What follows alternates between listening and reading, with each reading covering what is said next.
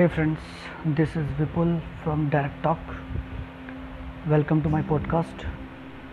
And uh, today's podcast is regarding the new Motor Vehicle Act implemented from 1st of September 2019 all over the India.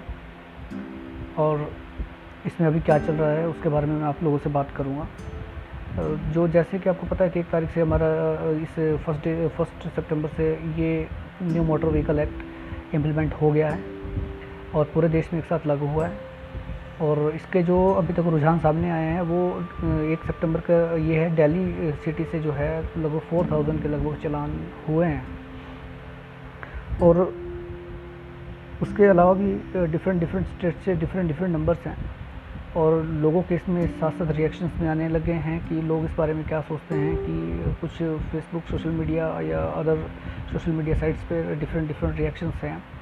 तो कुछ ही reactions मैं आप लोगों के साथ शेयर करूँगा और लोगों को लोग क्या सोच रहे हैं इस बारे में। इस बारे में आपसे जो आपको जो बताने की कोशिश करूँगा कि जैसे ही ये इम्प्लीमेंट हुआ, कुछ इसके रिज़ल्ट आउट होने शुरू हुए तो लोगों ने इसके ऊपर मीम्स बनाने शुरू कर दिए हैं। जैसे कि कुछ लोग कह रहे हैं कि अपना भैंस के लिए चारा लेने के लिए आप मोटरसाइकिल से ना जाएँ, क्योंकि उसका जुर्माना अगर आपका चलान हो जाता है तो उसका जुर्माना भरने के लिए आपको आपकी भैंस तक, भैंस बिक सकती है।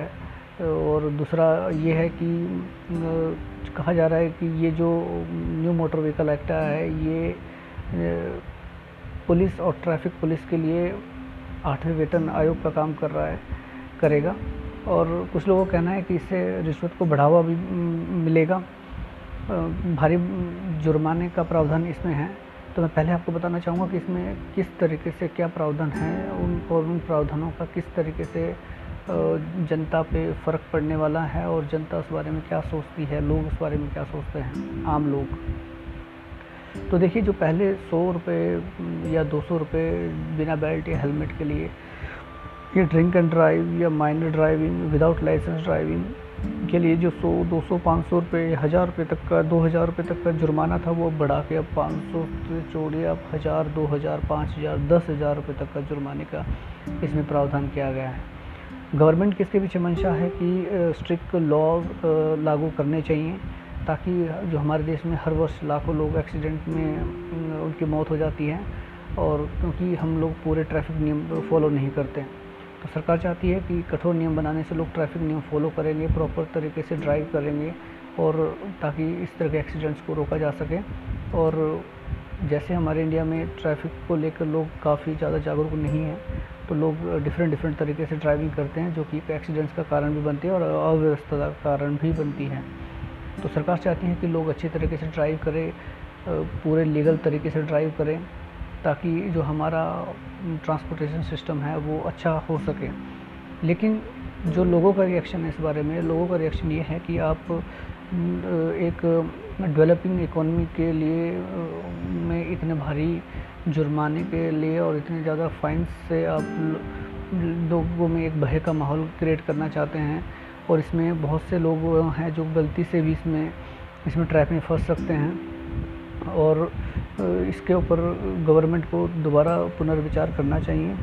ताकि जो है कोई इसमें आम आदमी के ऊपर कोई अननेसेसरी बर्डन नहीं पड़े। जुर्माने की राशि बढ़ाना ठीक है, लेकिन उसकी एक लिमिट होनी चाहिए, सीमित होना चाहिए ताकि जो है लोगों, लोग इसके बारे में भयभीत ना हो और इसको वॉल्ट्री बेसिस पे थोड़ा सा जुर्माने के साथ इसको लागू करना चाहिए। तो मेरा टेक ये है कि सरकार को ज़रूर इस बारे में सोचना चाहिए कि ये जुर्माने की राशि वास्तव में ज़्यादा है इसको थोड़ा सा कंट्रोल करना चाहिए, एक मॉडरेट लेवल पे लेके आना चाहिए। शहरों के हिसाब से नहीं सोचना चाहिए, ग्रामीण क्षेत्रों में भी लोग रहते हैं। मोटर्स व्हीकल सब लोग ड्राइव करते हैं, अधिकतर लोगों को ड्राइव करते हैं। उनको इस चीज़ का काफ़ी ज़्यादा फ़र्क पड़ने वाला है। और आम जनता को उस पर ज़्यादा फ़र्क पड़ने वाला है। तो मेरा मानना ये है कि सरकार को इस बारे में दोबारा से सोचना चाहिए, पुनर्विचार करना चाहिए और ताकि जनता को इसमें राहत दी जा सके। Thank you